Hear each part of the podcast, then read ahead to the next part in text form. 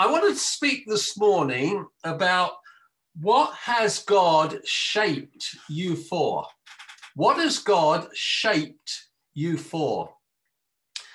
I recently went to Southampton General Hospital for an ultrasound on my left thumb uh, because it had become rather painful and unusable.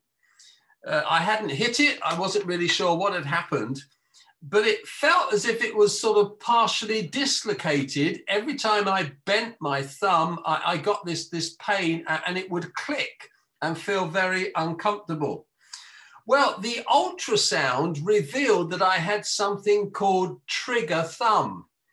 Now, I'm not in the habit of using a gun, so I wasn't sure what trigger thumb was all about. So I asked the doctor if it could be treated. And he was one of those taciturn doctors who was very matter of fact. And he simply said this yes, it can be treated. Your GP will do that. Goodbye. Um, I like to engage with doctors and ask all sorts of questions and find out, but he was clearly somebody who didn't have any time for chatter. So um, I've got to have some physiotherapy on it whenever something goes wrong with our bodies, we immediately become aware that a part is not working in the way that it should. And the sooner we can get it back to normal, the happier we will be. Now, some of you who are much, much younger, I've got some news for you. Um, try not to get old, okay? Try not to get old because the older you get, the more things start to not work properly. I remember many years ago in, in uh, the church I was pastoring, uh, there was an old lady, and I said to her one day, I said, You know, I'm really looking forward to retiring. And she looked at me really straight faced. She was retired. She said, Don't. She says, When you retire, your knees bend but your buck, your belt won't buckle up. And I thought, what is she on about? You know, your, your knees buckle, but your belt won't. And I sort of twigged what she meant was that your knees become rather painful and you put on a bit of a girth where you can't do your buckle up round your belt. So, anyway, this is part and parcel of aging that things start to not function in the way that they should in our bodies. Now, the Apostle Paul use some very brilliant language to describe the church when he used the analogy of the human body. Um, Vic read it to us today in the Passion Bible. I do find the Passion Bible very long winded. Now, that's not a criticism, but it is so passionate that it packs in so many words that you kind of think, well, yeah, this is amazing.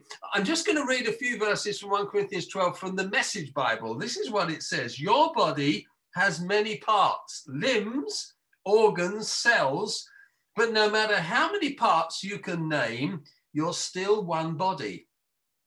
It's exactly the same with Christ and his church. The way God designed our bodies is a model for understanding our lives together as church. Every part dependent on the other part. The parts we mention and the parts we don't, the parts that we see and the parts that we don't see.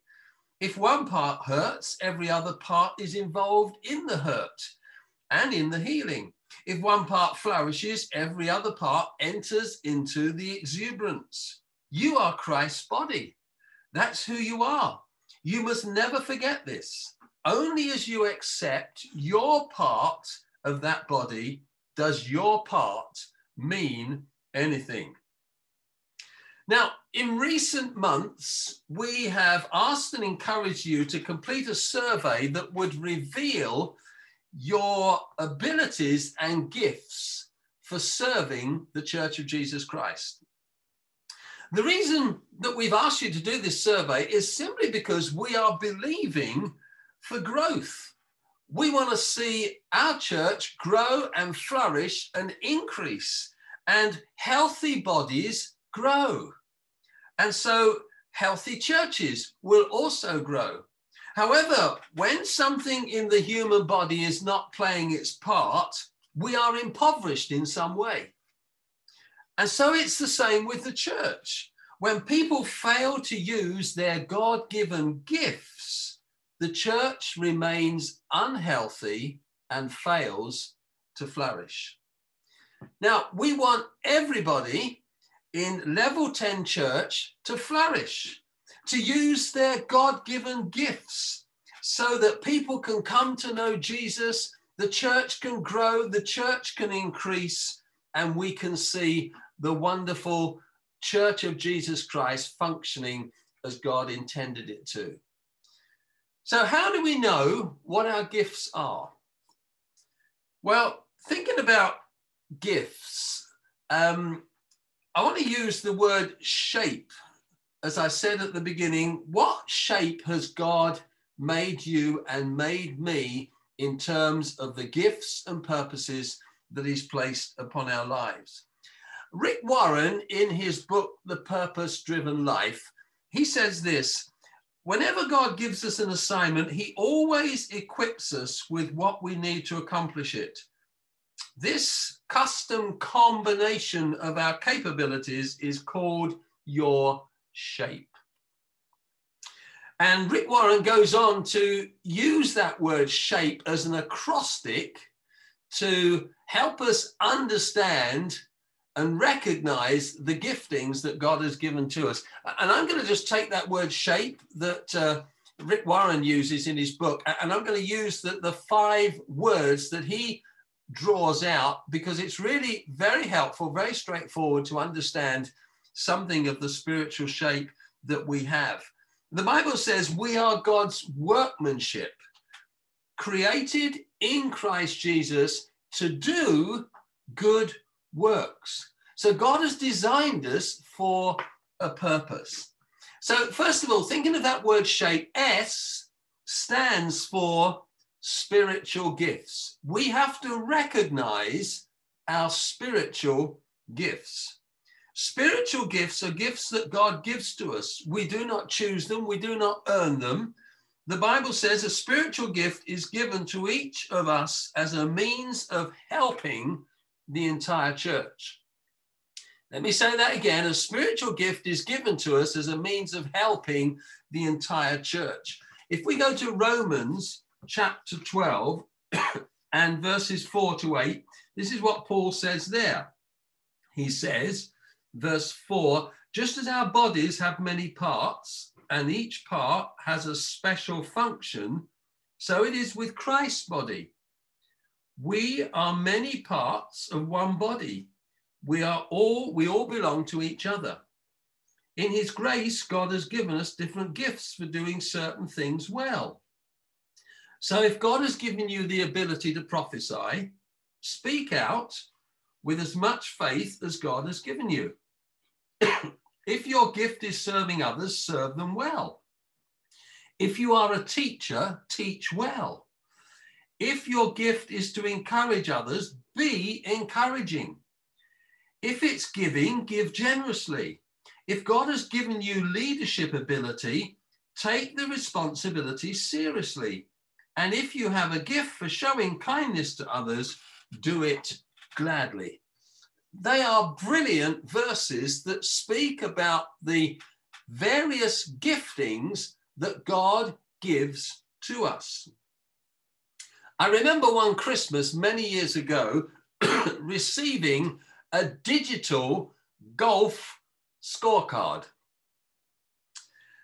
But you know, I have never ever used it because whenever I play golf, I am quite happy to write on a little card with a pencil my score as I go round. This little digital gadget didn't really appeal to me. God has given you spiritual gifts that you need to find out what they are and then use them for the blessing of others and for the benefit of the church. The gifts that God has given you will help you know your part in his body.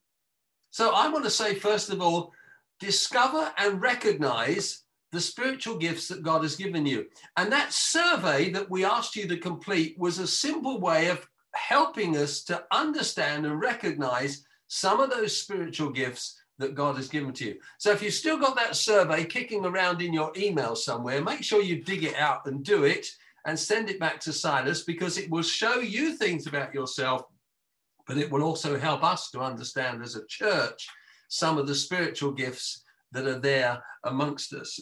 So S is spiritual gifts. Recognize what giftings God has given to you.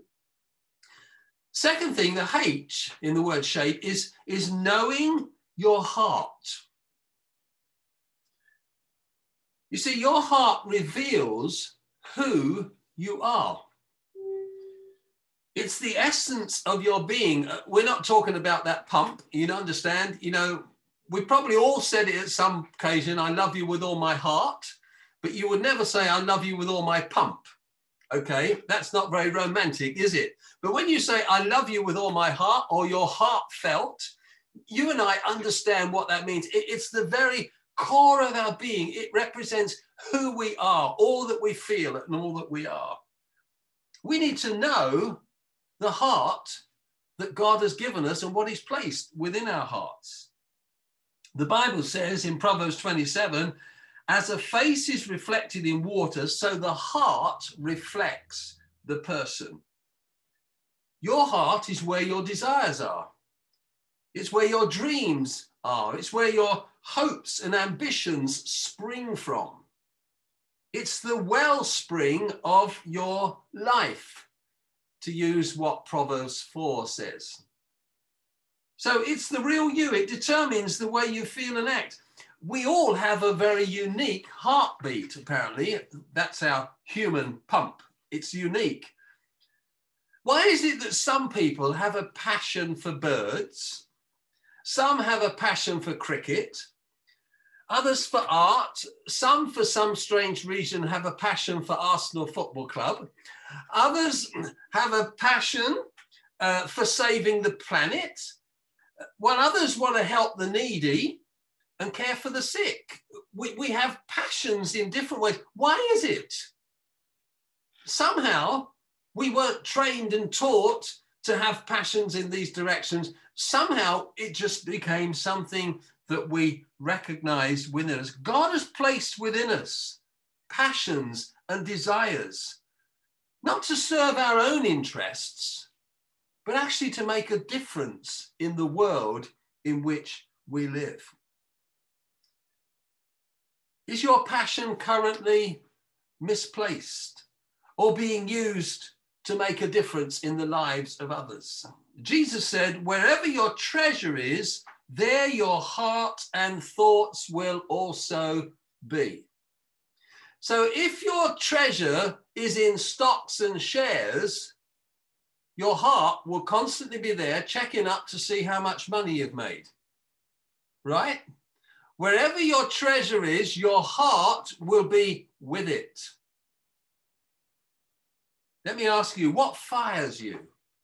What excites you? What moves you? What inspires you? Recognize that as the passion that God has placed within you and use it for the glory of his name and for the benefit of his church. Then the third letter in the word shape is A. We need to use our abilities. All of us are born with natural talents and abilities. Some people have the ability to run long distances. Others have the ability to do a good short sprint.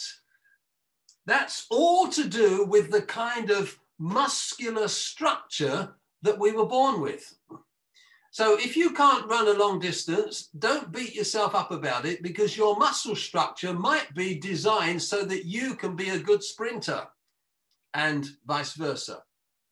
Okay, there are some natural things about the way in which God put us together. Some of you have the ability to draw. Others have the ability to create images on canvas. Some have the ability to excel in culinary skills. Some have the ability at robbing banks. Think about it. There have been some amazing bank robbers down through history who have had great ability to plan it, to work it all out, and to do it really well. That's a misuse of the abilities that God has given. Others have great ability in heart surgery. We had read to us from the Old Testament by Babs about a couple of guys whose names were Bezalel and Aholiab. And the Bible says God had given them great ability to fashion, to design, and to make different aspects of the tabernacle that God instructed Moses to build. These were incredibly skilled guys, and they got named for the way in which they used the abilities that God had given to them. However, it's easy not to use the abilities God has given us, or to misuse those abilities for selfish gain, or even to abuse the abilities that God has given to us. You see, Paul said in 1 Corinthians 10 whatever you do, do it all for the glory of God. Some people have the ability to be excellent in business. Think of Bill Gates and Microsoft. That guy has been excellent in business. He's made a fortune, but he's used a lot of that money to make a difference in the world, particularly in helping those that are children that are suffering in Africa. And that is very, very commendable. Some people just have this ability in business to make a huge amount of money. Um, God never anointed me with that ability, but some people have it. You recognize it, we see it. Sadly, a lot of them use it for their own selfish means, but it's great when you hear of those who are very philanthropic and use what they make to make a difference in the lives of others. If you have that kind of a gift, then use it for the glory of God and for the good of others, not for selfish gain. Peter says, God has given each of you some special abilities. Be sure to use them to help others, passing on to others God's many kinds of blessing.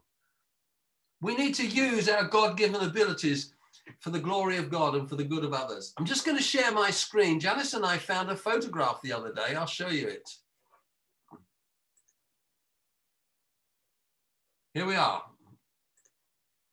Don't know if you recognize that couple, but that's about uh, 48 years ago. Janice and I were in the Methodist Central Hall in London singing to about 2,000 people in a youth rally. Not long after Janice and I met, we recognized we had the ability to sing. And so we were asked to sing all over the country. Uh, that was the era where ladies wore hats, as you can notice. Um, and we sang all over the country. We're the, we were the Assemblies of God National Youth Evangelists. So there's a blast from the past, as they say. Um, where have I gone? Lost myself. Let's just get back. Stop sharing. Okay. So it's very easy in our early years to recognize abilities that we have, but we need to use them for the glory of God and for the blessing and for the good of other people. So use your abilities. The fourth thing is the letter P, it's about personality. Knowing your personality. Character is what we are within, but personality is what we project to the world. And there are four basic personality types that reveal our temperament you may be familiar with words like driver, expressive, amiable, and analytical. Um, there's a, a, an analysis test called Myers Briggs that you may be familiar with. And the Myers Briggs defines these four areas like this where you focus your attention, the way you take in information, how you make decisions, and how you deal with the world around you. Now, wouldn't it be boring if every single one of us was exactly the same? We had the same personality, we had the same temperament type. Wouldn't it be boring? This is why in marriage, invariably you are attracted to somebody who is opposite to you. So an introvert is attracted to an extrovert. A quiet person is attracted to somebody who's more noisy. An organized person is attracted to somebody who is disorganized. Mm. A person who has loads and loads of clothes in their wardrobe is attracted to someone who wants to organize them and get rid of them. Okay. You know, that, that's just life and it's good. Often we talk about people, their cheese and chalk. And we, we find attractiveness in the way in which we did. And that's how God made us. It would be terribly boring if we were all exactly the same in terms of our temperament. God loves variety. And so he has made us all uniquely different. If you look in the scriptures, the Apostle Paul was a driver or a choleric. You know, he would get things done, nothing would stand in his way. Peter was, was much more expressive. And then you've got Thomas, who was more analytical, a bit of a depressive. And then you've got John, who was probably a very amiable, friendly sort of person who everybody loved to be around. Your personality and temperament will influence how you use the gifts that God has given you. If you think of the analytical type of person in the story of the talents, do you remember that one servant who didn't use his talent? He said to his master, Sir, here is your gold coin. I kept it hidden in a handkerchief. I was afraid of you because you are a hard man. You take what is not yours and you reap what you did not plant. He was very analytical. He processed the whole thing and he said, Well, I'm not buying into this. The amiable type of person is very outgoing, very warm and, and friendly. They'd be perfect on a welcome team in a church. You don't want a depressive type on a welcome team, do you?